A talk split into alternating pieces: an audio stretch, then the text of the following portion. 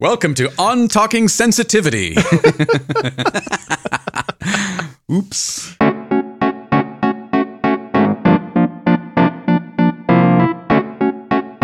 If you don't have to pee, it's Tuesday. I mean, it's still Tuesday, but you know, it's Tuesday and it's uh, August 1st, 2017. I had to think about that for a second. If you do have to pee, Um, though, we'll wait. Go ahead. Yeah, go ahead. Go ahead. We'll just wait. Mhm. Mhm. All right, I'm not waiting for this guy. What's No, uh, what's wash next? your hands. Wash your hands. uh, it's on taking pictures. It is uh, episode number 275. Ooh, 275 on taking pictures weekly photography talk. Bill Wadman in the Brooklyn, Jeffrey Saddoris in the Silver Spring. And uh, c- can we can we begin with a with a little a little uh, memorial discussion? sure. Uh, Sam Shepard recently passed away. Yeah, Um, ALS. I didn't realize. yeah. Did you know he had ALS? I did not. I did not. Um, iconic actor. I mean, I think you know, and, and I, I I tweeted about this. I can't think of anybody who who sort of more exemplified the spirit of the American West than Sam Shepard as an actor. Um, you know, playwright. One of, one of, I mean, next to Shakespeare, my favorite playwright. And I, I've seen a few of his productions, and you know, write stuff. Can't go wrong with that. Right. Um, he was great in Swordfish with John Travolta, and uh, and um, Wait, he's in Swordfish. yeah, he's the senator that John Oh, Travolta right. kills in the in the when he's fly fishing. Right. Yeah. That's where. It, yeah, yeah, yeah. Um, Country with Jennifer Lange or uh, Jessica Lange. That was a terrific movie. And uh, uh, Yeager in. Yeah, Yeager and the right Stuff. stuff. Yeah, with and and and as somebody pointed out, because uh, somebody tweeted me about it, and I said, yeah, I love the scene at Pancho's w- when he and Barbara Hershey are then riding the horses through the desert. Yeah. and uh, and and a listener pointed out, yeah, with with like the real Chuck Yeager in the background of that shot when they're sitting in the bar. Oh, is he? Yeah, yeah, Oh, he's, he's kind of sitting there having a having a a, a beverage. Um, but yeah, it, it- I mm, bummer too soon. You know, I mean, he was seventy three, but still, it feels too soon. Right. Right. Right. Right. Right. Yeah. Uh, good looking guy. I yeah, I yeah. I mean, just you know, devilishly handsome. Yeah. you know, Yeah.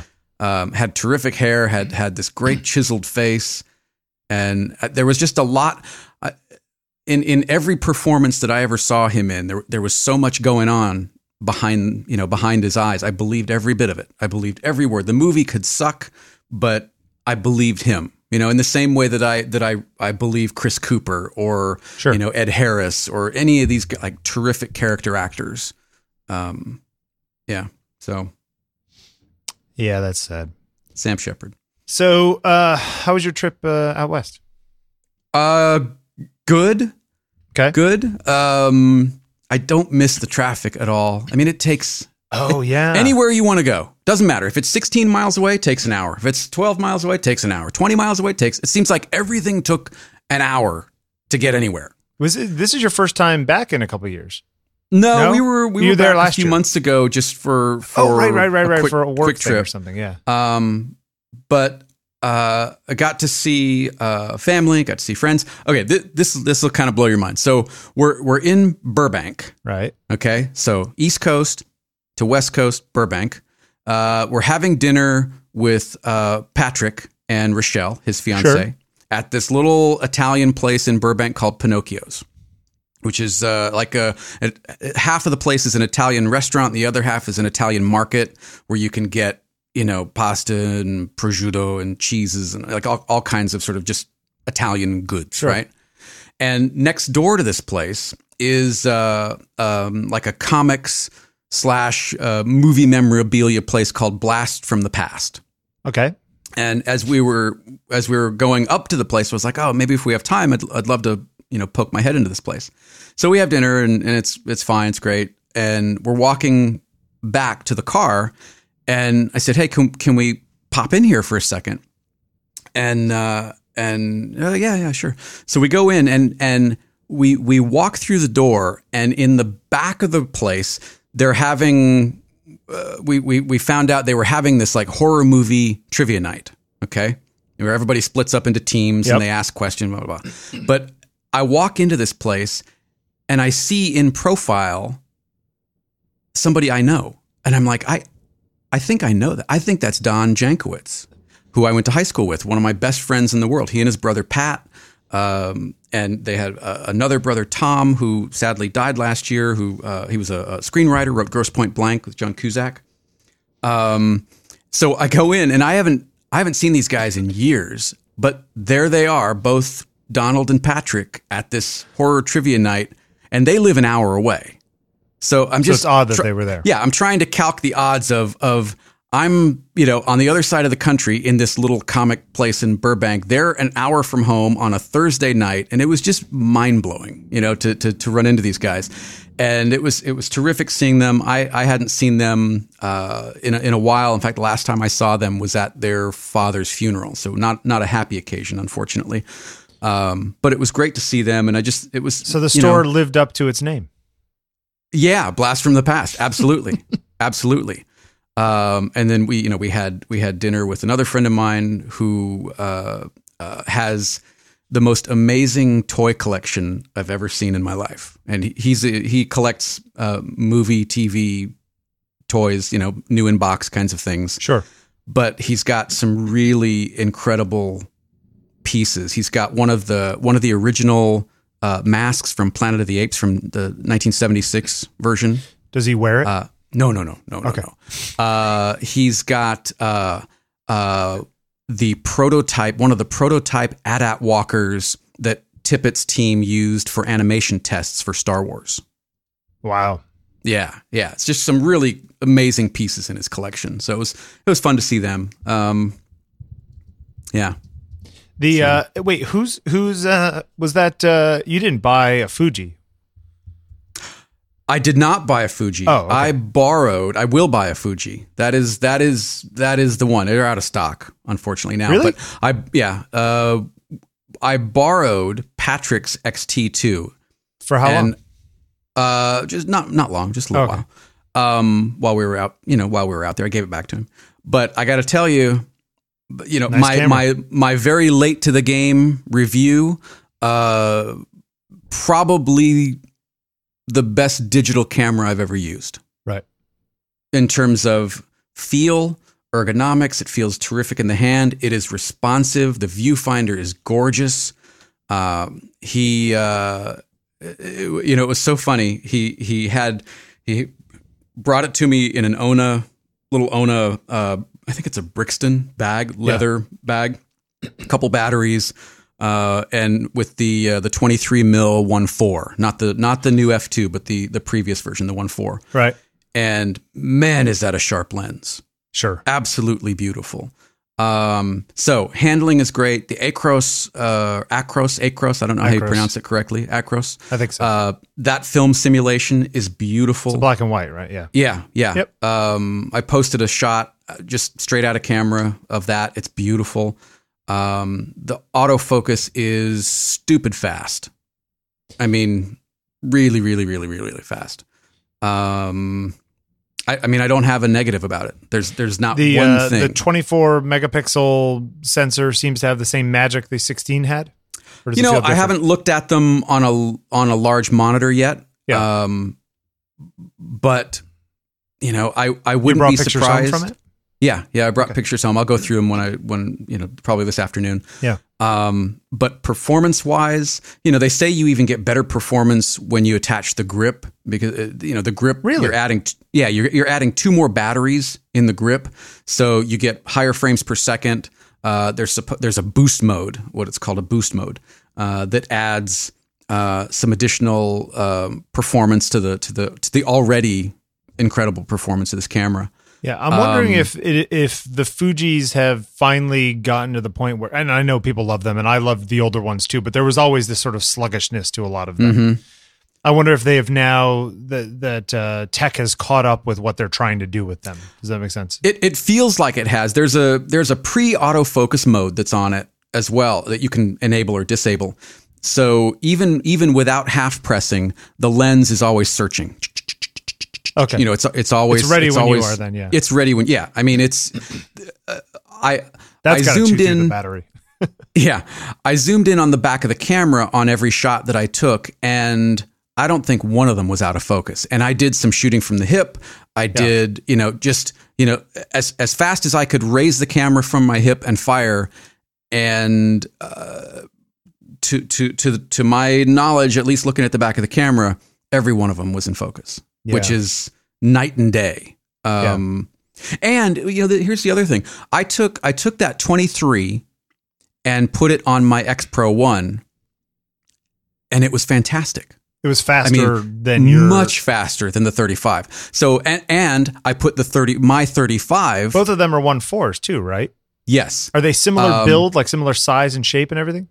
Uh, no, the thir- I think the 35 is a little heavier. All right. So you took the Um, 35 and put it on I took the and that was 35 and fast? put it on the XT2 and it performed great. So, so there's something about the combination of the X Pro 1 and that 35 1.4 Yeah. that it, it, it's it, I mean when it locks it locks and it's tack sharp um, but I notice a huge performance difference in in the next generation you know from from X X Pro 1 to XT2 which Sure. is, well, know, I mean, that's th- three generations, you know, I Yeah, mean, to I mean, some extent. The, Yeah, um, So basically, it's interesting when you were using the, what is it, 23 millimeter, Yeah, you said? 23 That's mil essentially 1.4 what you were using is an X100F. I mean, it's, well you know what I mean? focal length wise but Yeah, same- performance is same blows sensor. it away Oh, even the even the new one. The oh yeah oh, yeah Oh, okay. 'Cause yeah, I thought yeah. the new one was pr- supposed to be pretty fast. It is X100. pretty fast but but the XT2 is their that's their flagship camera that's What do they that's charge the, for that? Uh, sixteen ninety nine. Sixteen ninety nine body. They had a special going for. Oh gosh, it, it- you got the grip for like a hundred dollars.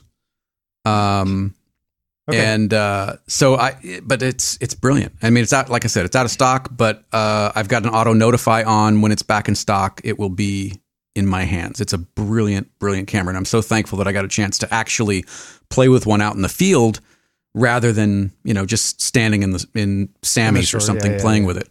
Um, low light is terrific. Um, m- multiple frame. I mean, it's it's fast. Interesting. Fast. Yeah, it's Well, fa- and go. like I said, viewfinder gorgeous.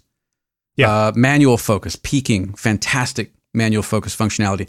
The only manual uh, th- th- th- where, in my opinion, where the Fuji's fall apart is in that that focus by wire. I I just don't like it. I wish they would have done something like Olympus does for for some of their lenses, where you've got a clutch. Uh, you can focus by wire in one mode, but if you if you slide the clutch, the focus ring is on a clutch mechanism. If you slide that towards you, now you're in actual mechanical manual focus mode. And I wish Fuji, especially for what they charge for lenses, I wish they would have implemented some sort of manual clutch mode um, to the entire lens line. Yeah. You know, it's interesting. um, I'm just looking at the. Uh, I was just flipping through Fuji rumors, not to make this a Fuji show, but Mm-hmm. uh, as of two days ago, apparently the GFX, which is the new medium format one, seven hundred dollar off instant rebate, five fifty seven ninety eight on Amazon. Yeah, I I, uh, I That think price is plummeted. Do you have it- to didn't it- it trade ten in? grand? no, no. It was I think it was eight. Was it eight originally? Okay, so the list out, price yeah. is now sixty four ninety nine minus seven hundred dollars instant rebate down Yeah. to fifty seven ninety eight. You know, I, the people that I know that have it love it. Um, they say it's a beautiful camera. Yep. I just, you know, I don't need the size. I don't. Oh need, no no no! It's it's, it's megapixels. too big just to carry around like that. But Yeah. If you get a chance, though, even if you just go to B and H, take a look through the XT2 viewfinder. It is really beautiful, and Oh, yeah. and supposedly th- that's another area where where you get a little performance boost when you're using the grip because it ups the refresh rate in oh, in the viewfinder. Yeah yeah. yeah. I I, bel I want to say it's 100 hertz. It, it goes from I think it goes from 75 to 100. Correct me if I'm wrong. Those people out there, I didn't get through the entire manual, but any of you that are using the XT2, just I'd love to hear your thoughts. Podcast it on takingpictures.com. I loved it. I mean, I I I I can't really gush over it any more than I have. I, I love the idea of the X Pro 2 from a form factor standpoint, but man, going back to a center viewfinder because I Well, shoot left eye, left- yeah, yeah, yeah. that it felt so good. Interesting. I Yeah. um yeah maybe I think one more generation and I would get one. Or I might get one as like a second camera, not like the maybe not that one, maybe the X100F because Mhm. they're not that bad. They're like what twelve ninety nine or Twelve ninety nine. Yeah. yeah.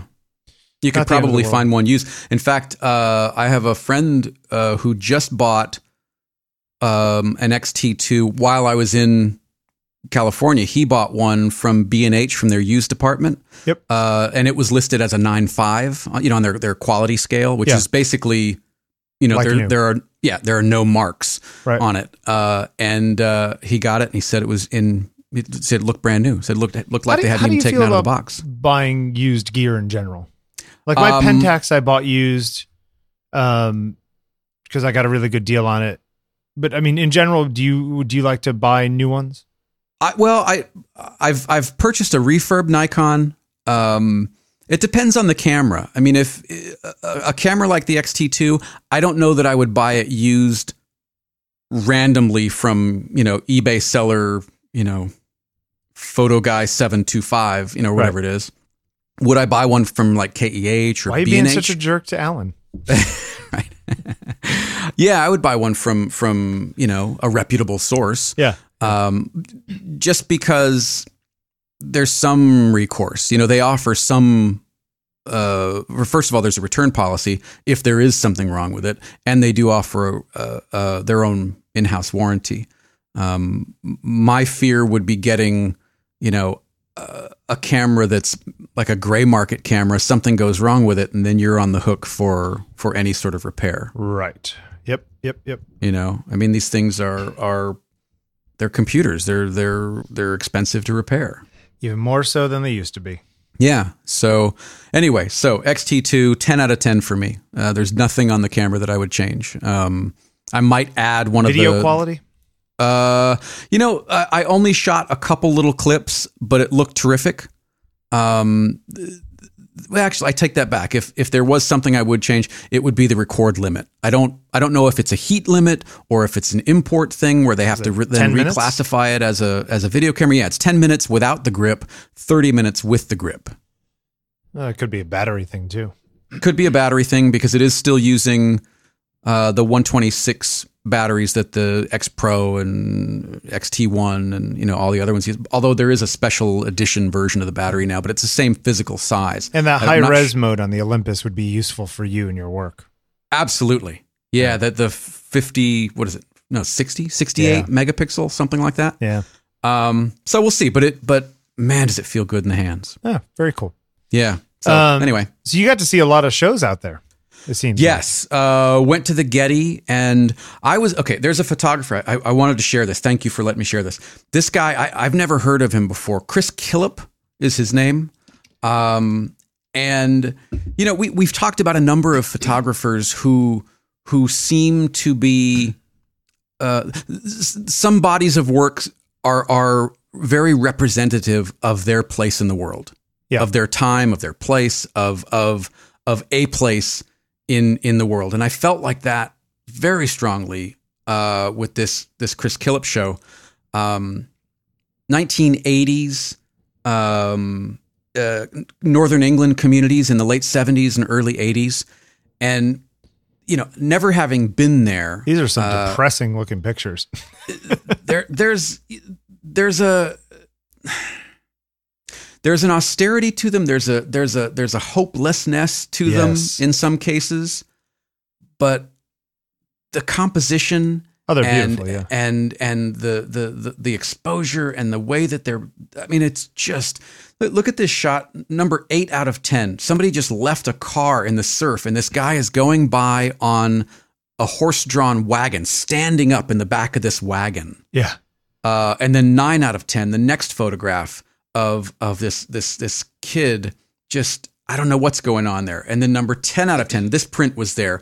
Uh, first time that that this boy had had gone back into the uh, the ocean after losing his father after his father drowned in a boating accident.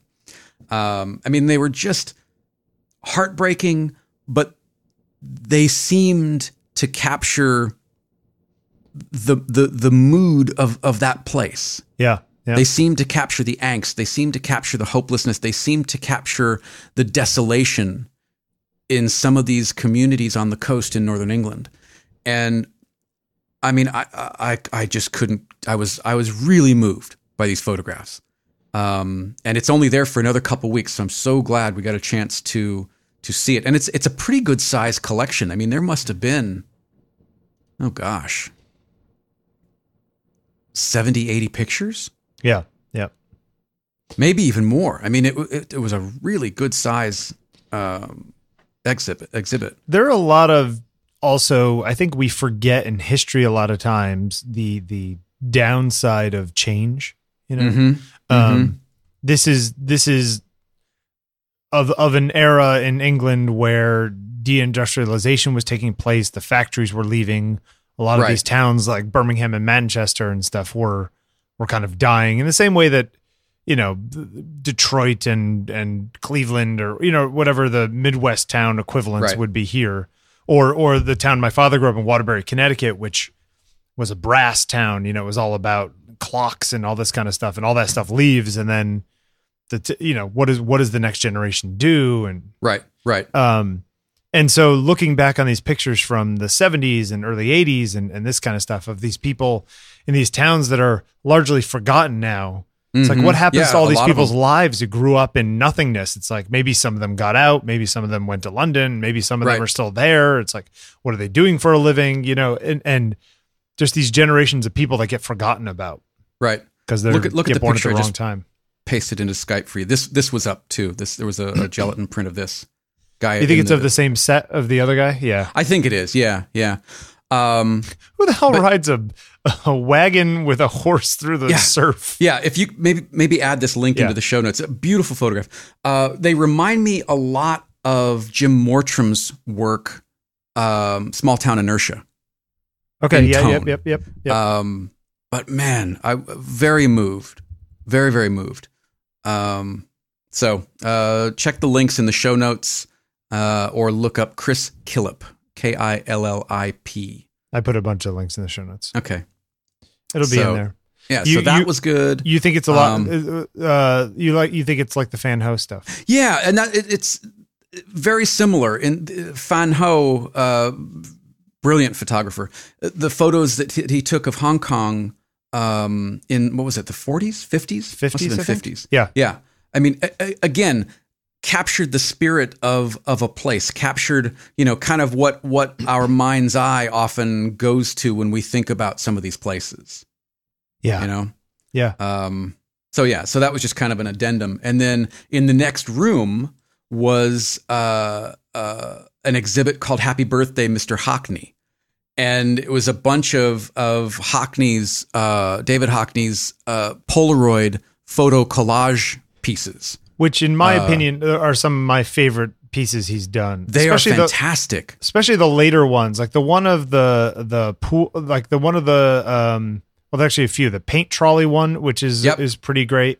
that was there. Uh, and the uh the one of the uh um the street out in the middle of nowhere. The yeah, Pearblossom Highway. Yeah. Yeah, that one is. Bill, that thing is gigantic. Is it really? oh, it's humongous. So he I think made there- a bunch of prints, and yeah. I think there's 800 and some odd photos that that make up this this picture. do you think that he actually shot all those shots, or do you think it was he shot wider shots and cut parts out of them to create the larger work? I would think that he shot all of them. I want to believe that that he just in the same way that he shot individual Polaroids. Um, I, I want to think that that's that that's what it was. Um, that could be a fun thing to do. yeah, We I like do that the, one the- day. I like the different perspective. Yeah, I mean, what I'll would you it call for it? next week? do it for this week. I think we've already done the one that Have we put we? in for this week anyway. Okay. Yeah, All right. I think well, we'll so. do it this week then. Um, I when I worked at I worked at a, a post production facility uh, in the oh early '90s, I guess it was, and there was a guy that was that was they were editing a I don't know if it ever aired, but it was a Nike commercial, and the director they they built a rig that had multiple cameras with multiple focal lengths on it to give this kind of effect as as as Pearblossom Highway as, as that shot to give a similar effect but in motion. And it was you know people running through the scene but you'd have slightly different focal lengths and slightly different positions but then it was all composited into one single frame um uh for the commercial. Right. yeah. It was really neat Oh yeah, yeah, yeah. You know, you know, didn't the remember the REM video where it was one second? It was a bunch of people in the shot, and it was like one second shot in slow motion, and they Mm-mm. would zoom into different pieces of it, and basically they had like a hundred different people or whatever it is, and all of them were saying a different line over the course of like the second and a half that they filmed, Oh, okay. and they would just keep zooming into different parts of the of the of the video to show the person like syncing up with the. You see what I'm trying to say? Like, Yeah, yeah, yeah, yeah. I don't. uh, I'll, I'll find maybe that. if I I'll- yeah, see if you can find it. I don't know that I remember it off, off Uh, the top of my head. yeah, I'll, I'll I'll find uh, imitation of life. It could be. Yeah, let me see. Okay. If this is it. Um, because it was uh, yeah, I think this is. Yep, yeah, this is it. I'll put a link in the show notes. Okay. Um, yeah, it's cool stuff. Yeah, it was we, really neat. That's a apparently we- beautiful building, man. we did do collage uh, in episode 146, but I I figured this is something kind of different. Okay. isn't What what about uh what about a, a collage composite or, or something with Yeah, like yeah, yeah, multiple okay. fields Yeah, yeah, of view yeah, yeah, or yeah. something? All right, let's say collage composite. Well, we'll get back to that later. Yep. Okay. Um, you know, Hockney's uh, paintings. I, I know that he's he's one of those guys who's considered, you know, like the classic one of the pool. Yeah. You know what I mean? That like the stuff from the '70s that sort of made his bones. sure. I've never quite understood it. You know what I mean? I, I've I've I've looked at them and I go, eh, I guess, you know, but they never really did anything for me. Mhm. Um, but but I I will say that I think some of these photographic things are actually more interesting to me Yeah. than uh, than some of those things are. Uh, Well, I'll, I'll tell you what I love about Hockney is his willingness to play, his willingness to experiment, whether it's point of view, media. Uh, you know, he's embraced photocopiers and inkjet printers True. and paint and collage, and he was one of the first. In fact, he may have. I think he was the first major artist to uh, to play with with. Uh, uh, electronic media uh, with the the Quantel paint box that came out. I Sure. think 80 oh gosh 88 Yeah. 87 something like that?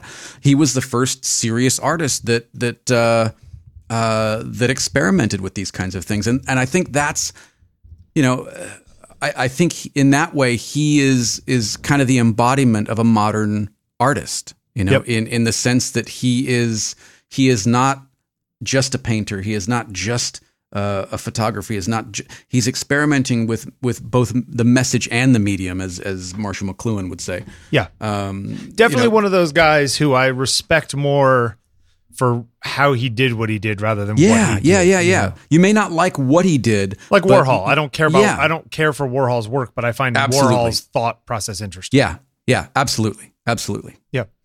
It was uh by the way, I took my mother my mother was in town the other day and I I there's there's you know a bunch of things going on right now. There's this giant Frank Lloyd Wright show at Right. MoMA that's all drawings of his. That's what Oh, it is. yeah. It's like and you know the the amount you know it kind of reminds me Jeffrey of how many he designed a thousand buildings, Yep, 500 of which were ever realized. Yeah.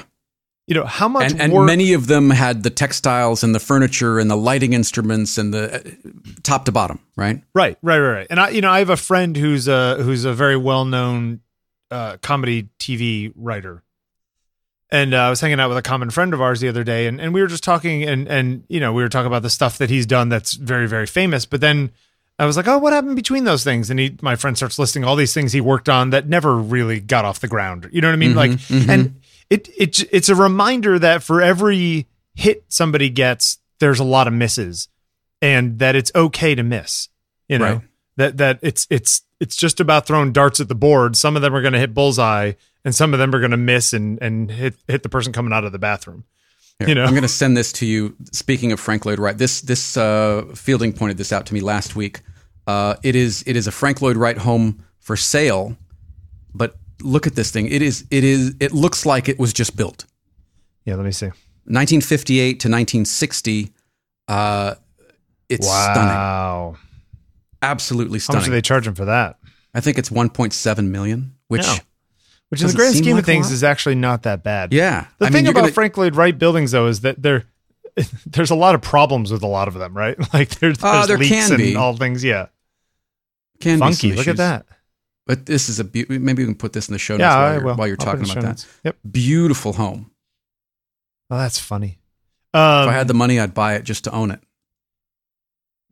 Well, you you could, uh, yeah. I think you Yeah. know. We'll do some ads this month, and you can pay for it. Right. right. Um, The, uh, this house brought to you by Casper.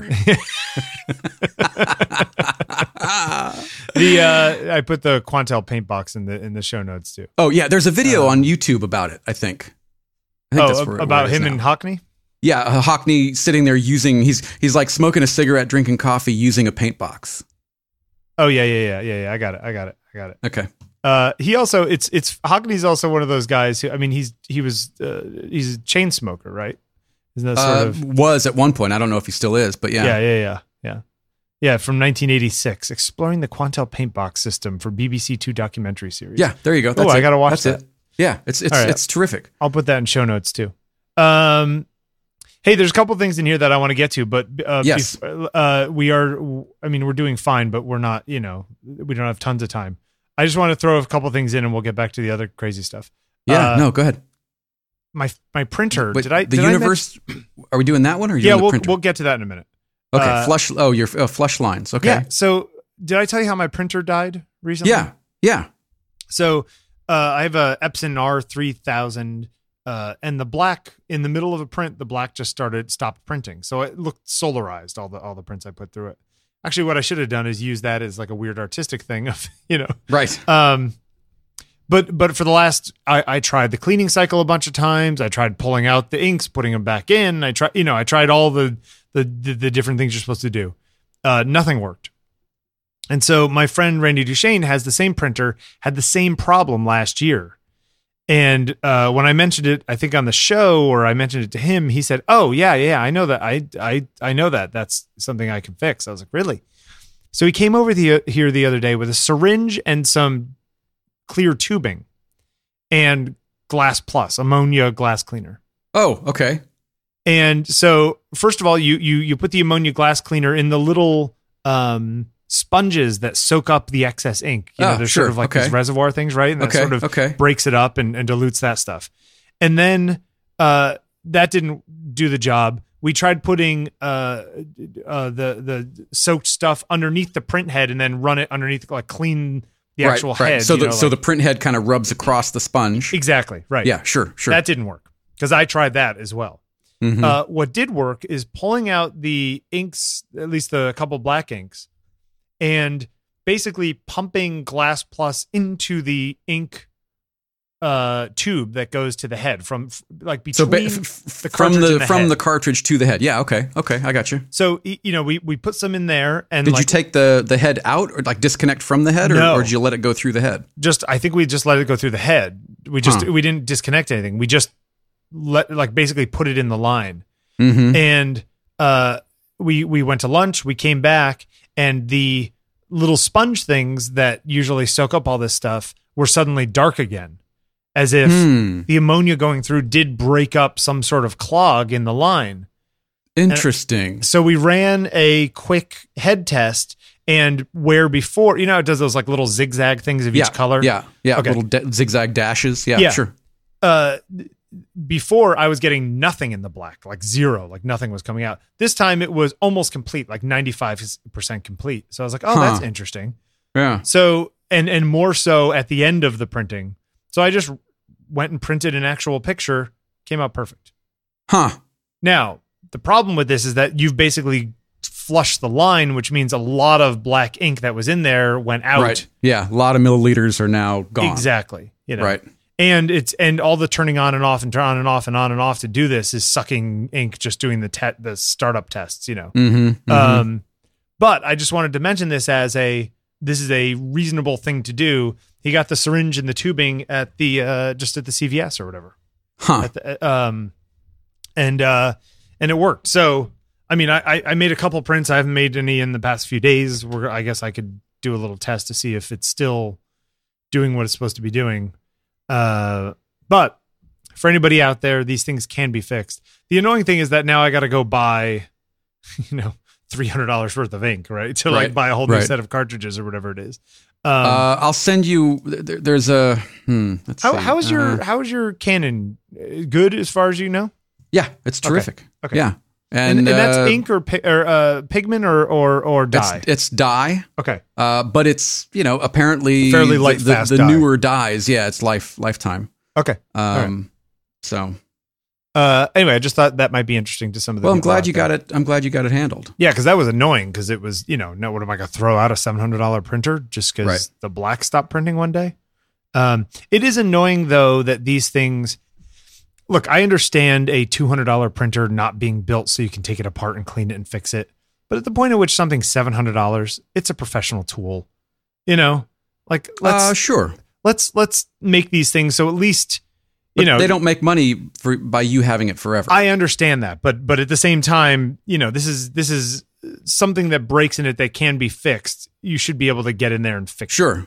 you know. Although you know, and for what Epson charges for ink, they should they should give you the printer yeah, yeah. because you're you going to make it back on ink. right, right, right, right, right. But just oh god, it's so frustrating. Anyway, just wanted to put that out there. All right. Um, where do you, so we have a few things in here that are kind of larger conversation. Do you like any of them? Uh, I like all of them. Okay. You want to talk about the Um, purpose one, and then we'll get to the other ones. that or- sounds like a big one. it does. Maybe what do you we'll think? Keep that till next week. maybe? Yeah.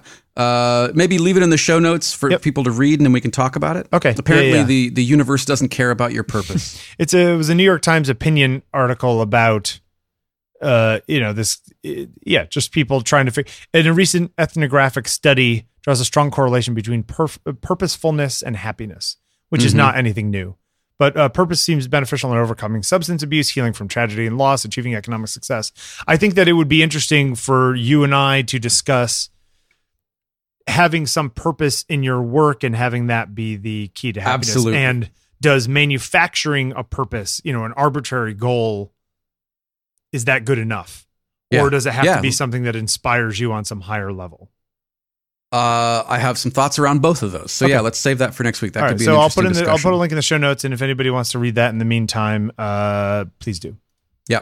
Um Can we I- talk about the cropping thing? Yeah i think this is actually kind of cool i don't know how i bumped into this this is uh somebody Krishna Mohan. yeah this is an old old post Mm-hmm. uh, on somebody's blog. Yeah, Krishna Mohan. Um, but in it has a few examples of sort of famous crops that people have done, including the you know the famous shot of Che Guevara. You know uh, the the A whole shot with a guy on the side. Yeah, uh, a bunch of them. The Picasso. yeah. Uh, you, you're, you're one of your favorite photographs in the world. That shot of Stravinsky. Yeah, exactly. Yeah. A lot of these Arnold Newman shots, which is which is interesting because I always thought of of Arnold Newman as a um uh the kind of guy who got it in camera as much as possible, Mm-hmm. you know. Um and it, the other funny thing is that the Picasso shot, I think that the larger one is just as successful in my opinion. Or I think the the the, full one actually is still successful where I I don't think the Stravinsky one is nearly as successful. I, I think the crop version is far better Yeah. than the I, original. I think I prefer the original of the Picasso, to be honest with you. Yeah, Where there, yeah. there's some breathing room around him. there's also this weird thing, Jeffrey, and I know this is you know neither here nor there because there's people who are purists about cropping, right? yeah, Um, sure. It, just the idea that Arnold Newman was not only cropping but rotating and cropping, which I Mhm, think is mhm. interesting. You know, um, so I, I just thought this was a really uh, weird article, and then uh, this person, this uh, Krishna, goes on to uh, show some of their own picture of this bird and different ways to crop it, and and finding it interesting, Right. uh, and improving. I think that was an interesting addition to the article. You know, take their taking own thing. Yeah, taking a, a photograph and showing here's what it would look like if we did this. Here's what it would look like if we did this. Yep. Just to so you can see uh, uh, the sort of emotional response or or aesthetic response to these different crops. Where do you place the subject? How do you frame the subject? Is is vertical more uh, uh, uh, effective for this for this particular composition? Yeah. I like that. Yeah, the um, you know, I do that a lot. Like the picture I took last night, which was uh of this guy who's a cook at this place in the in the area, and the this other guy was cleaning up, so he kind of came into the shot, and so I got this picture, which I actually really like. But it was a wider shot and bigger, and I ended up cropping square. But there was a question of, oh, well, there's more food on the counter. Do I do it like a five by four crop? Do I leave the whole thing full frame? You know what I mean? Like you can, Mhm, you really can start playing around with things. It's one of the things I really liked about Lightroom that I haven't figured out a way to do in Capture One, which is to have. I know there's a variant thing in Capture One, but it's not quite as intuitive as it is in Lightroom, where you can basically make. God, what does Lightroom call them? Where you know you have multiple versions of, of a Virtual single image? copies. virtual copies. Yeah, Yeah, So yeah. you could do virtual copies of it and make one black and white, one cropped, one cropped this way, one you know, and they show up as separate images in your in and add your- those to a quick collection and look at them sort of simultaneously. Yeah, you know, Yeah. and then you because because the way I do it in Capture One, I have to kind of keep manually going back and forth or or you know undoing, redoing, and, and it's just a little more uh, sloppy. But Mhm. but the whole idea of cropping an image after the fact to create a more successful composition, you know, there are times when if you're shooting a three by two or a four by three like my camera, and you're you're plan to sh- crop square, it's like, well, I shot it knowing I'm going to crop square, so I don't have to quote unquote feel bad about it. Mhm. Um, Mhm. But then there's other times where you're just like, oh, would this shot be better cropped, even though I thought I had it right in camera? And is there, and I know there isn't, but like sometimes I feel as if there's a moral component to that, Yeah, but I mean that's like that's that's y- y- like you get failure, into that you know? you get into that and and now you're well I need to shoot it's I'm shooting a portrait so I have to shoot it in portrait mode. There's no such thing as portrait mode. I mean it's it's Or, a it's or a fine lenses reference or whatever. Yeah. Yeah, there's a fine reference, but you know there are some incredible portraits that have been taken in landscape or even Oh panoramic yeah, yeah, modes. yeah, yeah, yeah. It's you know the nice thing about too having piles and piles of pixels is that I can crop down to very small and still be have a perfectly reasonable eight by ten. You know what I mean? I could crop Sure. into one quarter of you know one tenth of the of the shot and still have a good shot, which is kind of what Newman is doing there. That crop of of uh, Picasso is crazy tight. You know, Yeah. and luckily he's shooting a four by five or a five by seven or something. Um, so he's got tons of stuff to work with. But I don't know, interesting. I just thought it was interesting. Um, so yeah, cropping, cropping. Did the, the you- you do uh in the Fuji's? Can you do square crop in camera, like so the EVF shows square or or whatever? Yes. Yes. Interesting. I feel like I don't know why cameras don't do that more often. Uh, Uh, I don't know. Yeah, I mean it's it's it seems like it would be a a, a native function of the sensor, right? Yeah, or or at the very least the the software that's on the other side. I mean, Mhm. my my Pentax doesn't have that mode. My Canon's never had that mode, but I know that the Nikon's do, the Fuji does, and some of them. You know, it's just it's interesting that how many features there are in now these computational sort of cameras that really should be universal that Right. aren't. Right. You know, uh, frame lines in in the viewfinder, even if it's uh, old school one now. It's just come on. You have a grid going over the front of the viewfinder that's LED based. Like just let them put grids up and and you know crop lines or whatever the hell else they want to do. Right. Um. Anyway, just just Agreed. to say that. Um. What else? Mm, where you want to go? Here, let me close that. I don't know, we have options. Uh, we have options. Uh, the archive thing is kind of interesting. Um, oh, you know what? We we, we you've got this John Morris thing Oh. in here. And it, like first thing I did was We looked at the up. date. Yeah.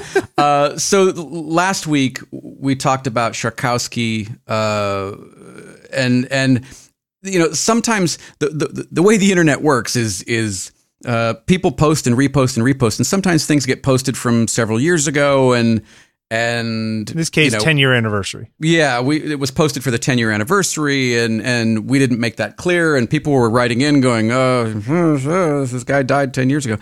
Um, yes, so Szarkowski died 10 years ago, but Nothing we said is not true. Still, yeah, still very relevant, and still someone who probably 80% of of especially new photographers have no idea who he is and and should. Yep. Yep. So I think But I this- think uh, I think John Morris is as well. Uh, Yeah. one of those people who was Yeah. big, who was the photo editor for pretty much everybody over the years, um, Mhm. including Time uh, and Life magazine during World War II. He worked at the Times. He worked at the Post. He worked at Geographic. He was uh, a guy at Magnum. Um, interesting. I never. this I is never the guy that- who edited Capa's pictures. Okay, well, yeah, we'll get to that in two seconds. Yeah. All right, go uh, also, interestingly enough, a lifelong Quaker and pacifist. Uh huh. Which, uh-huh. which, how many, you know, actual? I mean, I am, as a general rule of thumb, a pacifist. But how many people actually come out and and you know are are publicly a pacifist now? Um, you know? uh, true story. My mother was raised Quaker. really? Yep. Oh, there you go. Well, Yep. apparently, uh, John Morris and your mom. right. It's not a big answer to group. that I mean, we don't, you know, they don't need big places to go, but they don't have reunions all that often, but uh, right. Oop, I just whacked my mic. Sorry about that, guys. quit whacking your mic. Sorry. Um, I th- yeah, you know, famously, John Morris is the guy who gets up and tells the story about how Capa's negatives were cooked in the dryer from D-Day, and they were Right. ruined, and there's only 11 frames left.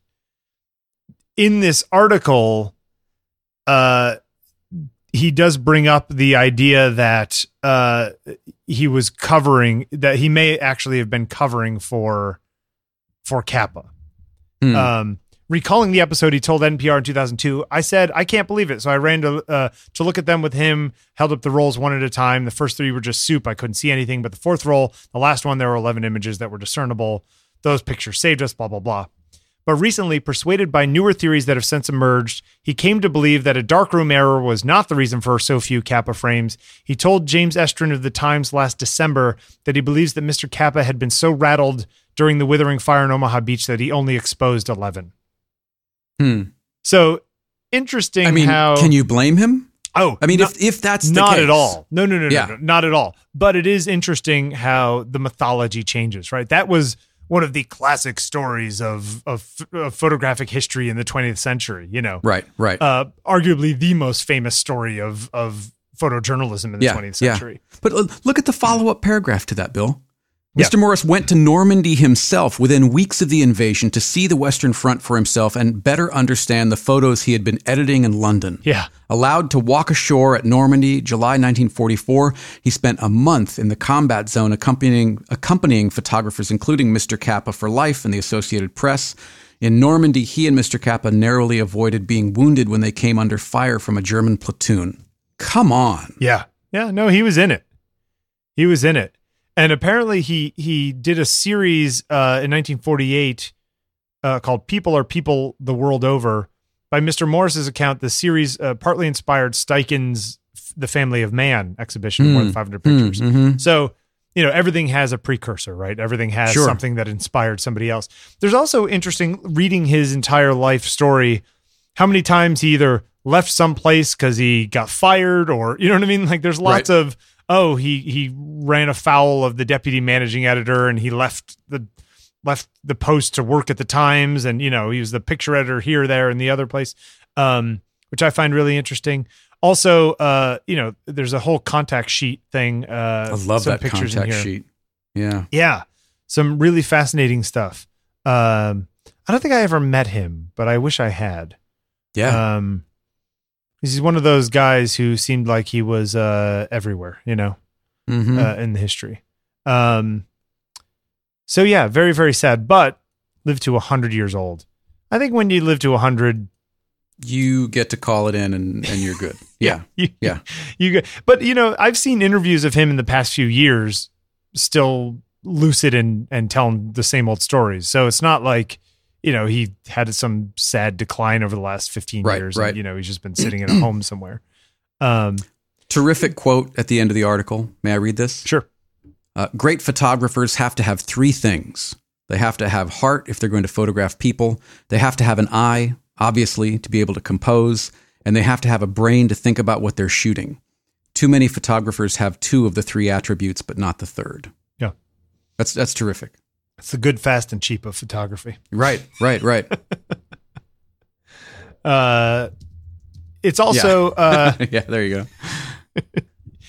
um you know uh you also got to think of how many people you know when you hear stories of oh say you know Eugene Smith died in whatever year right and you know for the last few years he was living in so and so Connecticut or whatever the story is right how many guys and gals out there who are heroes of their generation are these old people who are going to die and we're going to read a a uh, obituary who maybe are just sitting at their houses not doing anything that people could go find them you know what i mean Right.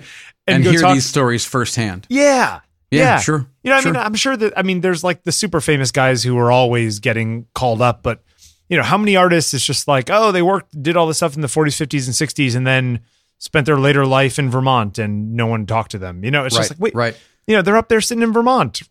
you know, there's a guy that I am I am I have been trying to get to and and need to be a little more diligent in my in my quest. But he uh, he's a friend of uh, of Hughes who uh, apparently lives at Leisure World here in Maryland, not not you know ten minutes from here. Over hundred years old, was was uh, paratrooped in in World War II, was a oh, photographer go talk to him. and uh, apparently still sharp as a tack and loves to talk. You know, so Yeah. those are the kinds like to your point. so he was a freshman when you were a senior in high school. Right, that's right. right, little shit. the uh uh so yeah uh sorry to hear that john morris is dead but uh he uh he lived a very long life that was uh you know he saw the world Yeah, absolutely. came back around again Absolutely. um yeah it's just very very weird uh where do you want to go you want to keep this short today because you got stuff to do Uh, we could do that. I mean, we can save the big one, the big discussion for next time. What else do we have in here? we got the uh Oh, the- what's the you, you want to do the archives thing, yeah we could talk about that a little or bit what else? What's you got? What do you got? Yeah, let's do let's do the archives thing. So last week we I brought up this this idea that you know there's all these famous photographers, including Robert Freeman, who was our photographer of the week last week. Uh, all those famous pictures of early Beatles covers and this kind of thing, and that his family was basically trying to put together money to protect what is sort of history. Um, and and I was just wondering, you know, whose responsibility is it to protect this stuff? Because you don't want to see it go to waste or you know these negatives sit in a drawer and they get lost and they end up getting thrown out. And now it's like no one knows where the original is anymore. You know that kind of these kinds of stories. Right. and i wonder how much of this is our collective job as part of our society to maintain our own history or if it's just the family of the people who are going to make money on the pictures that kind of thing or you know what i mean? Like where do you where do you come down on that? And and and should there be some sort of library of congress thing? The problem is that there's plenty of people who maybe took a handful of pictures in their lives that are impo- quote unquote important at the time of their death you know? Mm-hmm. you know i at some point by the time i die maybe i've taken two pictures that are important enough to be remembered you know like okay so do you just take those two pictures of mine or do you take everything because you don't know what's going to be important later Right. Um, well, I mean, it, I think part of it comes down to the wish of the artist. I mean, we talked Yeah. about Edward Albee a few weeks ago about, you know, I, I, anything that hasn't been produced uh, or finished, I want it destroyed. yeah yeah yeah yeah yeah yeah Would yeah. that be valuable for the Edward Albee Historical Archive? Sure. Yeah. But that's that's the wish of the artist. I mean, I think you could make that's the same different than the for- edward albee original typed manuscript of the famous play right Yeah, sure, sure. Uh, but I think you could make the same case for Vivian Maier. I mean, i- i- she obviously didn't feel a strong need to have her stuff out in the world, but yet she kept all the negatives. So what does that mean? what Right, are you, right, what right, are you left to do with that? M- my question around her is more uh, is is the guy who found quote unquote her work Yep. um, is is he you know it's sort of like the, the the scene in in Last Crusade. You know what? Ask yourself why you seek the cup of Christ. Is it for His glory or your own? right You know, uh, that's that's kind of the the thing. Is Maloof looking to be famous as a curator or and capitalize on her, or does he really believe that this is work that needs to be seen? You know, and I think there are probably a, a number of people that that come across work and and go, "Wow, this is really great work." I I, I don't know. I yeah, don't but know what about people who who are sort of known quantities, right? I mean, you have somebody like like her who was dis, quote unquote discovered, right? Right, right. But, so a, you know- a known person. Yeah, you know, Saul Leiter dies, he doesn't have any money, no one's collecting his prints then, and that stuff's all going to go in a trash heap somewhere, you know. Right. What happens to it? Who should Yeah. be in charge of it? You know, sh- That's a tough one. It's it's weird. You know, one. I remember when uh 98 99 I was working at a place called US Interactive. And uh there was an art director whose name I can't remember now, which really bothers me. Who who was uh working here from London Mm-hmm. and working in our office and he was a nice guy. Uh he had just done a whole thing for what was the stock thing give me not Getty. What would have been some stock photo company in the late '90s? Photo something Oh, or other. Maybe iStock Photo. no. It was not not iStock. No, Uh, anyway, he he just had done their new website, so he had a free account to take anything he wanted. for Okay. free. So it was like this handy little thing that we had in the office. Anyway, long story short, he invited me and a bunch of other people at work to a Christmas party at the apartment that he was staying at. And it turned out the apartment that he was staying at was Eisenstaedt's apartment. oh wow, wow, 3 years after Eisenstaedt died. wow. I don't know if he knew the family or you know Did what you I mean? find The- anything buried under the one of the floorboards or something? Well, this is this is the reason I bring it up is that there was a section of the apartment that was locked with three padlocks, Oh really? and that was the archives. Wow. And there was a there was a uh, a curator who had access to that room, um, that that no one else did. So this was locked off. It was a section of the apartment blocked off. Somebody had access to it who wasn't there that night. Um, but the idea that oh, this guy's famous negatives were sitting there in this room, and there Hmm. is somebody. I don't know if there's an endowment or the family or a foundation, right? Like what happened with the Saul Leiter stuff, you know, like the uh, what's his name, uh, uh, Greenberg Galleries took it over, and you know the woman who was working with him, yeah, his name- his assistant. uh, yeah, right, right, God, right, What was her name? French name, Marguerite, something like that. Something like that. Yeah, something like that. You know, she, I think she was kind of curating it now. Right. So now she becomes the curator of this of this collection that remains valuable as far as we know. I mean, here's the thing: in in the modern digital world, that gets a little easier, right? Because I mean, Mhm, you could mhm. theoretically scan these things at the necessary resolution, and it they will never be lost. Now, there's people who would argue, "Oh, we got to keep this physical thing around." You know, that's fine. I, I'm, I'm, that's neither here nor there. That's not the case It- you're making. Yeah. yeah at, at least there's a this is an original like this is this is the canonical copy of this photograph or whatever Mhm. just for historical purposes because otherwise you may end up with like the only thing you can find is a 600 pixel thing on some crappy website which, you and i have like seen we, a lot yeah, a- and have done looking through our own bo- bodies of work. Like, oh, I wish I had that, but I only kept a screenshot or some some Yeah. crappy JPEG. Yeah. right and that's and that's just you and me and you know i was thinking about it the other day for uh you know the uh, adobe has announced that flash is going bye bye by 2020 right they're gonna Finally. Right. But what about all the stuff that was made on Flash that will no longer be readable? And you know, shouldn't we have some sort of shouldn't they open Well, source if- Flash so we was- can create a player that can, you know, If it was already built, then it should work on any existing player. yes, but in 2020 there won't be players for the new browsers. You know what I mean? Like browsers could change in the next 3 years so they don't use the old plugins anymore, yeah. you know. Yeah. So I'm I- sure there'll be some sort of compatibility mode or some open source. Yeah, so they say uh, about, player. you know, Pix files from 1988, but no one has the thing that opens them, you know, or whatever. So if you've got a, you're, you're basically you're saying if you've got a Flash website, it's it's time to go, you know, update. Yes. Yeah. Yeah. Well, you know what I'm saying. I just Yeah. I, I I worry for the loss of all this stuff for maybe it's lack of money, but maybe it's lack of will Mhm. or lack of understanding of the importance. Uh, you know, there's there's been this big talk now about how oh this move to digital is going to cause this giant cultural shift in America and in the world, right? That that things are going to get lost now more than ever because all they are is these ephemeral things on our phones. I tend to take the opposite tact, which is no, they're going to be on 73 different servers and they're going to be far Right. less likely to get Right. destroyed.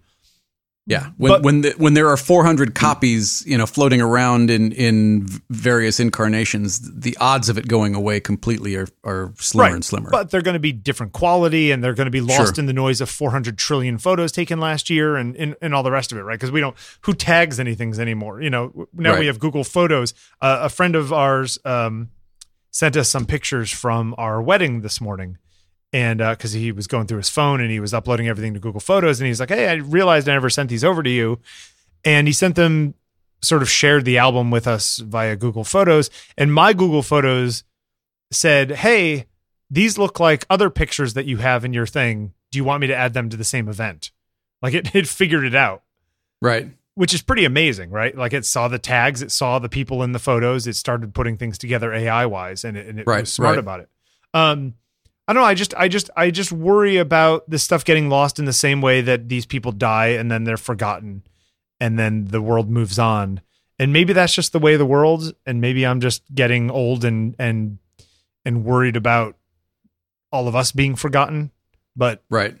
I don't know. I don't. I don't know what to do. Is it raising money and starting a foundation? You know, um, I don't, I don't know me me being forgotten. I just mean that like that that the idea that all this stuff that we've done just gets lost in the shuffle, and then none of it is experienced by anybody going forward. So what's the point of making it now? I guess just for you know, I don't know. There's just this strange thing. Hmm. I don't know what the answer is. I don't know either. Yeah. Yeah. It just it's sad to think that there are people out there who are make who made lovely work that is, you know, amazing that the families don't have the money to make sure that it stays around, Sure. you know.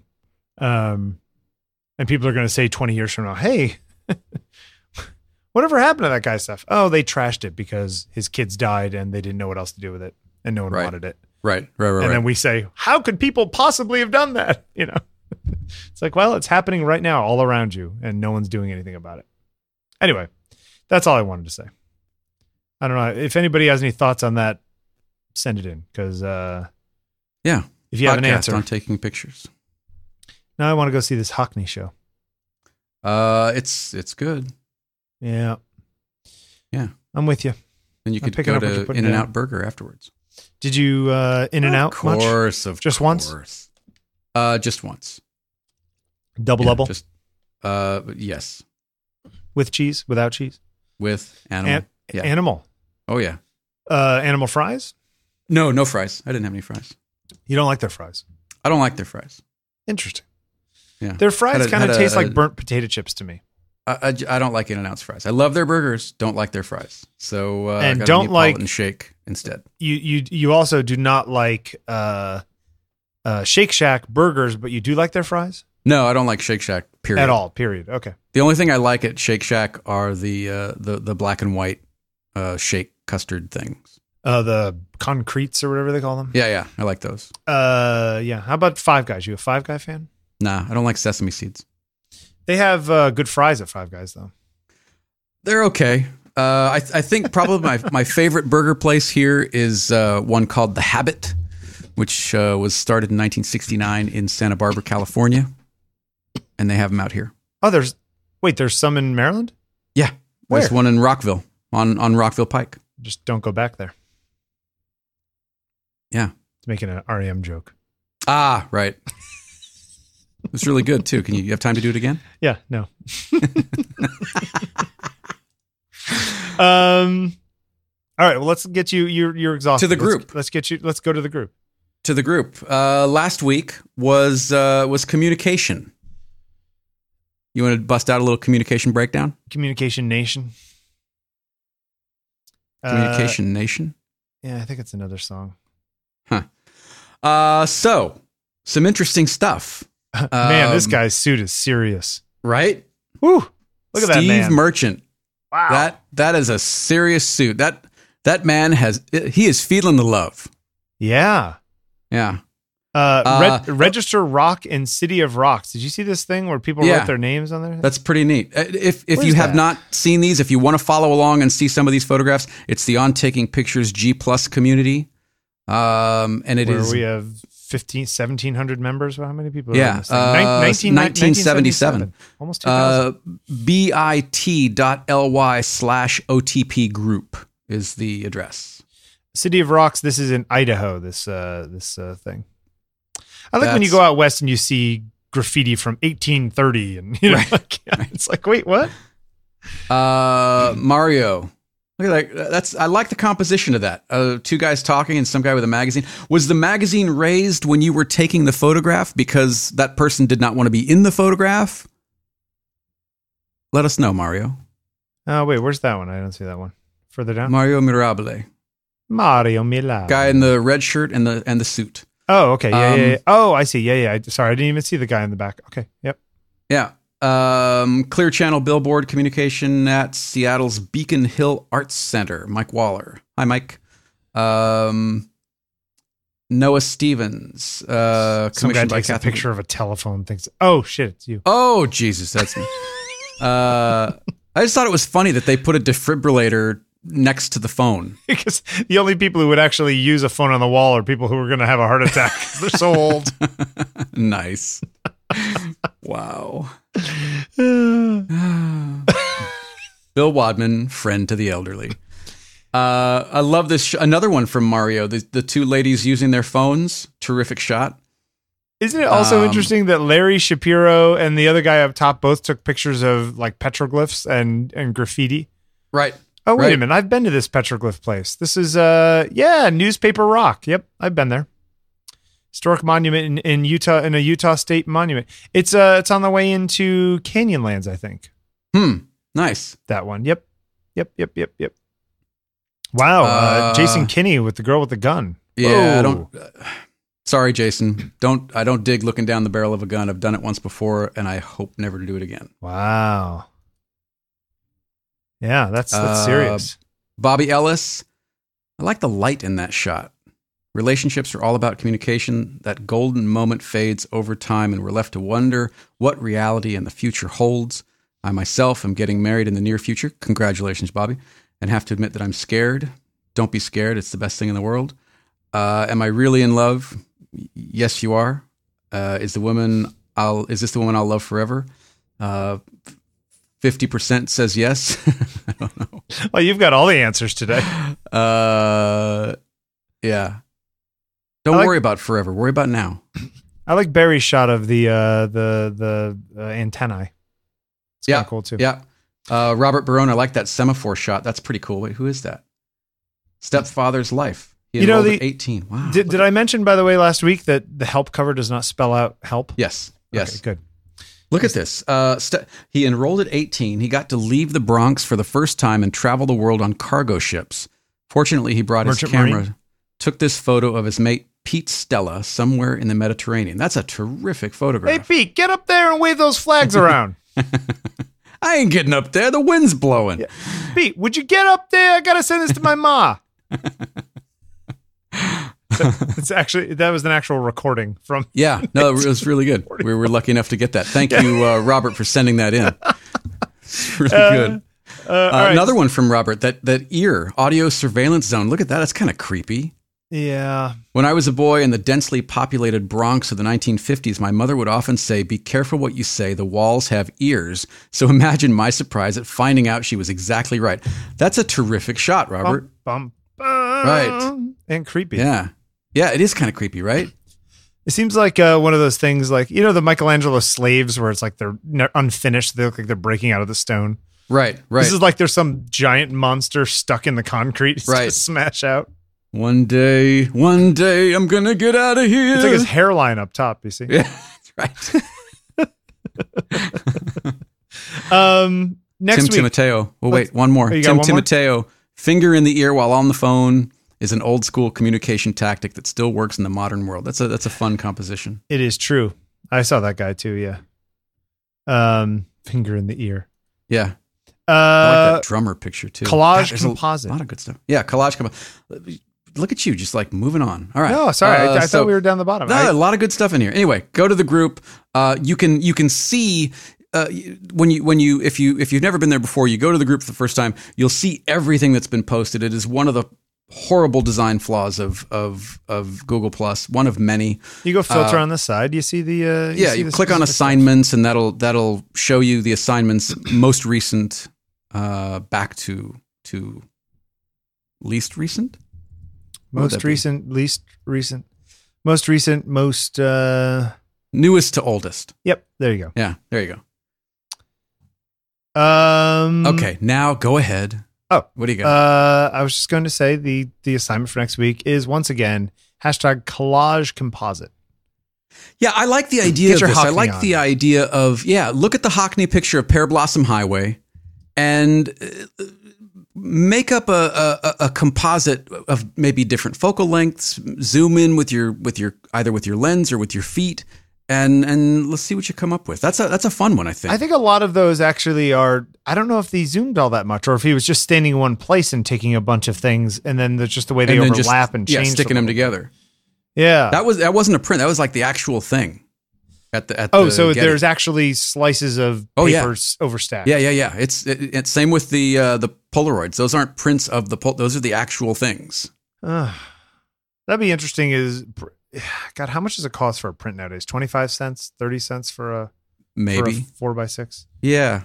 How does how much does co- charge for a four by six? Because you could almost print them out and actually lay it out if you had the money. You know, I don't want a photo. Book. Well, book. if I you get photo 19 cents a print, that print there that that Pearblossom Highway would cost you 150 bucks yeah, at it's 19 uh, cents a print. the uh, luster uh, twenty seven cents for a uh, glossy or luster print for four by six. Okay, so now you're into $216. Yeah, that would cost you a lot of money.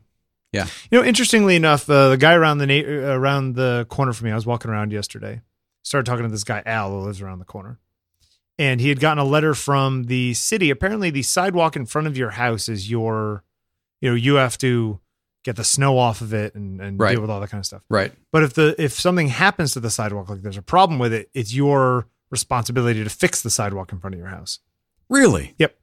Unless it is caused by tree roots or something natural that you have no control over. So Huh. this guy got a letter from the city that says, you know, you're in violation, blah blah blah, and now he's got to go push back to to get it so that he doesn't have to pay for it. Wow. The reason I bring it up is that uh, in the letter it says how much it costs, how much the city would charge him to do the work by square foot of sidewalk. What do you think the amount is per square foot of sidewalk? Per square foot? realizing that they will be replacing probably two four by four foot chunks, right? Because it's sort of sectioned off. Two right? four by four foot So chunks. say 30, 32 square feet of of sidewalk. How much do you think the city would charge you to fix it if you don't fix it yourself? I don't know, thousand bucks. Yeah, 15, 15 16 bucks a square foot. It ends up being about 500 bucks, Hmm. which is actually less than I thought they would charge to do it. Yeah, I, I, like I said, thousand. I, I would think, you know, a grand. Yeah. You got to have a team. You know, it's going to be at least two guys coming out, right? Square footage is very deceiving though, right? Because you're like, oh, 15 bucks, that's not that bad. You go, no, no, no, no. But there's like 30, just these little two things is 32 square feet. Right. it adds right. up fast, you know. Anyway, just thought that was interesting. Uh, photographer of the week. Uh, Wait, can I jump in one sure. last thing? Yeah, yeah. Uh, somebody that we have talked about quite a bit on the show, Alec Soth, Alec Soth, Yep, yep, Soth, yep, yep. Soth. Uh, I think it's Soth. Um, has a new book available for pre-order called "Sleeping by the Mississippi." I know Ooh, his books okay. sell out very quickly. Uh, you can find it at MACK Books, uh, and it is mackbooks.co.uk. His stuff put a link sells out really quickly. Um, so if you are a fan of Alec, then uh, uh, check it out. "Sleeping by the Mississippi." Uh, apparently, uh, originally came out in 2008. Is Yeah. it a new printing? Yeah, new printing.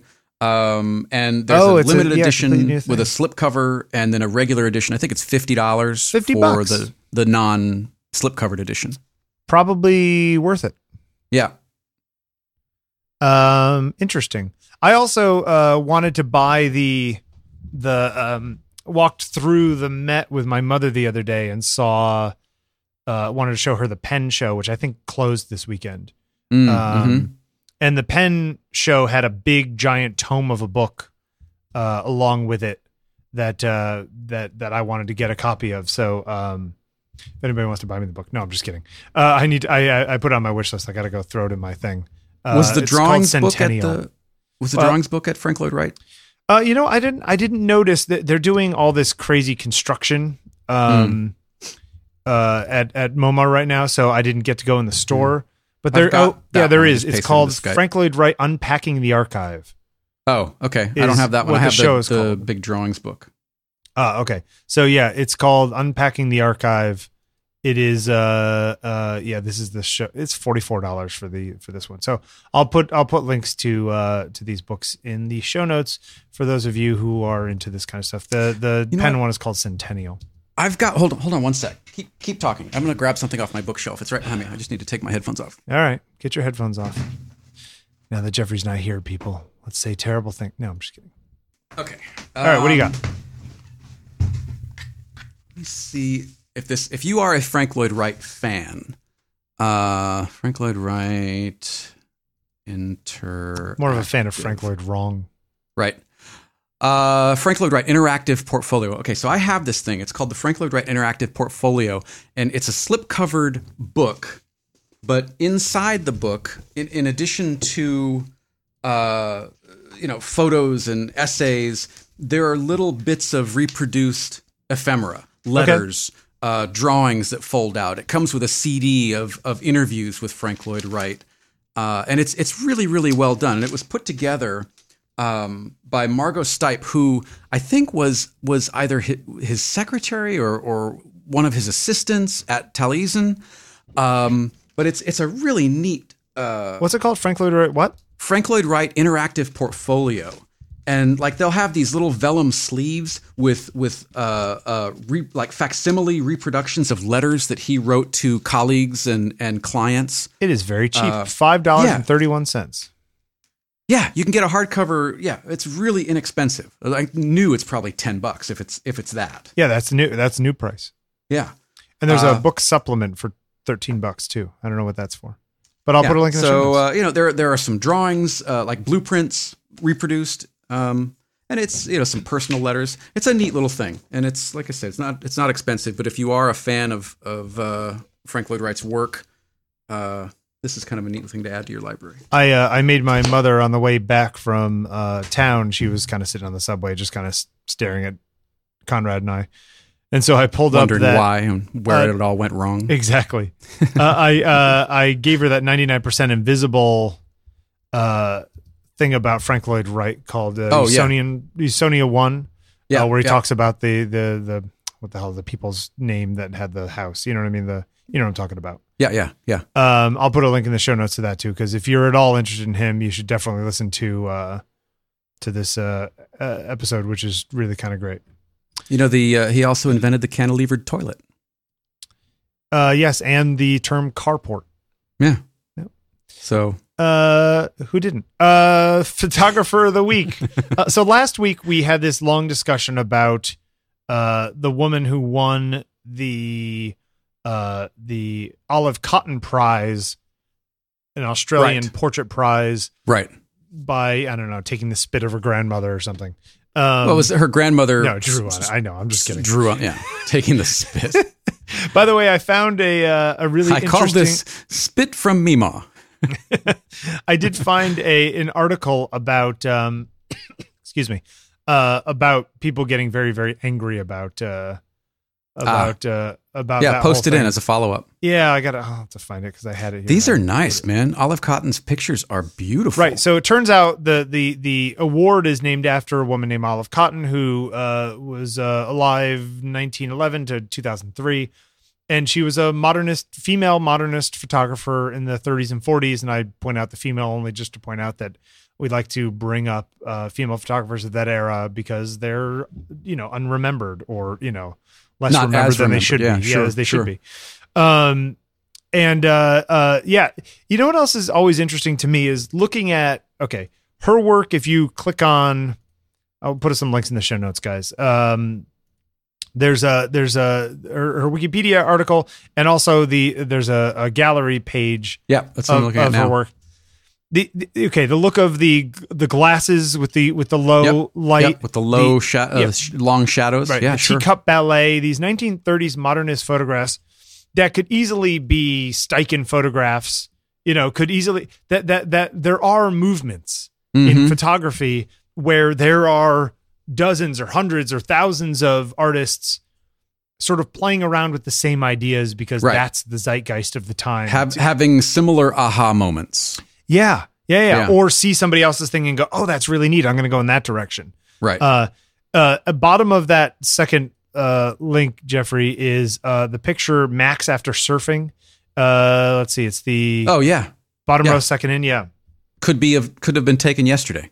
Super cool of of her friend uh, Max uh, from Yeah. 1939. Uh, she ended up marrying this man who uh, was a, f- a photographer himself.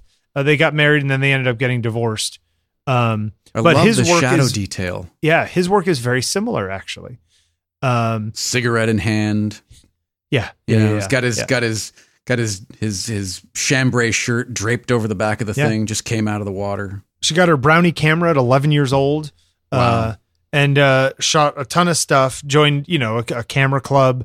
Started shooting uh, in Australia during the 1930s. This is from the Wikipedia article. Clients assumed a man would be the photographer. Cotton Riley referred to herself as the assistant. However, Nice. whenever possible, Cotton photographed uh, visiting celebrities, interesting objects in the studio, even capturing Dupain working on uh, in her piece "Fashion Shot." Uh, uh, Cronulla Sandhills, circa 1937, and made portraits of him. So you know, she she basically shot her soon-to-be husband uh, because people didn't take her seriously. Right. Um, even though she's t- probably more remembered than her husband is, even. Um, so she married him in row. 1939, broke up in 1944. Fourth row, uh, right side. Look at that shot of Gwyneth Stone. Beautiful composition. Fourth row. Oh yeah, yeah, yeah, yeah, yeah, yeah. Beautiful composition. Look at the clothes too. Yeah. Oh, so good. Yeah. Um, so really lovely stuff. And you know, I, are you interested in the the the the still life kind of stuff, tabletop still life? I do like still lifes. Yeah. I think it's Um, it's one of those genres of photography that is that has largely lost momentum and been replaced by food photography. food photography. Yeah. Yeah. yeah, sad, isn't it? Yeah.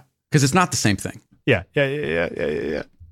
yeah. Uh, so Olive Cotton, uh, which is uh, you know, why the uh, award last week was named that. Just wanted to Yeah, do in uh, do a Google image search as well as as following the links on the in the show notes. There's some Yep. terrific stuff up there. yeah, beautiful, beautiful work. So yeah, Olive Cotton. Yeah, good one. Um, got anything else? Uh, mm, no, I don't think so. All right, well, go take a nap. sleepy. Yeah, sleepy. Uh, if you want to get a hold of us, 347 687 9411, you can leave a voicemail or uh, send us an email podcast at ontakingpictures.com. And we love of getting emails. Yeah. Uh, of course, uh, Jeffrey uh, uh, is Jeffrey Saddoris uh, on Instagram and Twitter. I am Bill Wadman on Instagram and Twitter. Yep. Um, and um, Go oh uh, go check photographybytheletter.com. Book should be out this week in ebook form and uh, uh, Kickstarter campaign for the print version to follow. I'll put another link in the show notes. Groovy. Thanks. I love it on the red. The red's the red's where it's at. It's not bad, right? No, the red's nice. The red makes Yeah. it. If that was sitting on white on the page, then you'd have to put like a, a weird drop shadow to make it work. This Yeah. is this I'd, is. I'd kind of like move. to do a red slipcover. Mm. Yeah, like the same thing in red, or you know what actually could be cool, like a What's like that? a fifty percent, uh, uh, like like a red, a red just tinting cover, you know, that goes on so that you can see oh through yeah, it. like a sleeve. Yeah, like Yeah. like uh, uh, oh uh, Sagmeister did that for for one of his his books. Um, he printed printed in in one color ink, and then you slid the red sleeve over it, and it and it it it made a different photograph. there you go. But yeah, like a red a red sleeve. That would be that would. You think cool. that guy's a good PR guy, or do you think his work is really up to the level that everyone talks about it? Well, I think you just asked two two different questions. Okay. Yes, I think he's terrific PR. I think he speaks about design really well. Yeah. I don't always think that his projects themselves land. Okay, But I think I, I I love his passion about design. I love where he's trying to go with design. I just some of the stuff just doesn't connect for me. fair enough. It's Yeah, a yeah. little too abstract for me.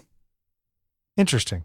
Yeah. Uh, in, also interesting enough, I found here. Look at this. I'm gonna put. I'll put a link in the show notes, but I'm also gonna send it to you, Jeffrey, in Skype. Uh, just looking through uh, Olive Cotton stuff on. Uh, oh, look at that. Somebody did an analysis of one of her. Yeah, with all the leading lines and everything. Yeah, That's yeah, cool. called uh, Teacup Ballet, That's uh, cool. which is kind of cute. Just the way Yeah. people analyze stuff is always fascinating. Yeah, that's that's pretty neat.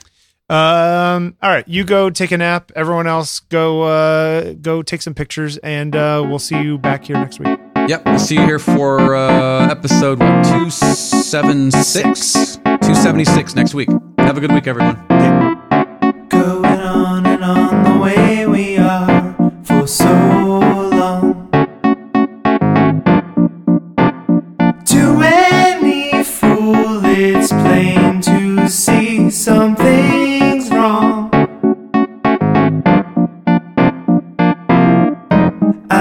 this way,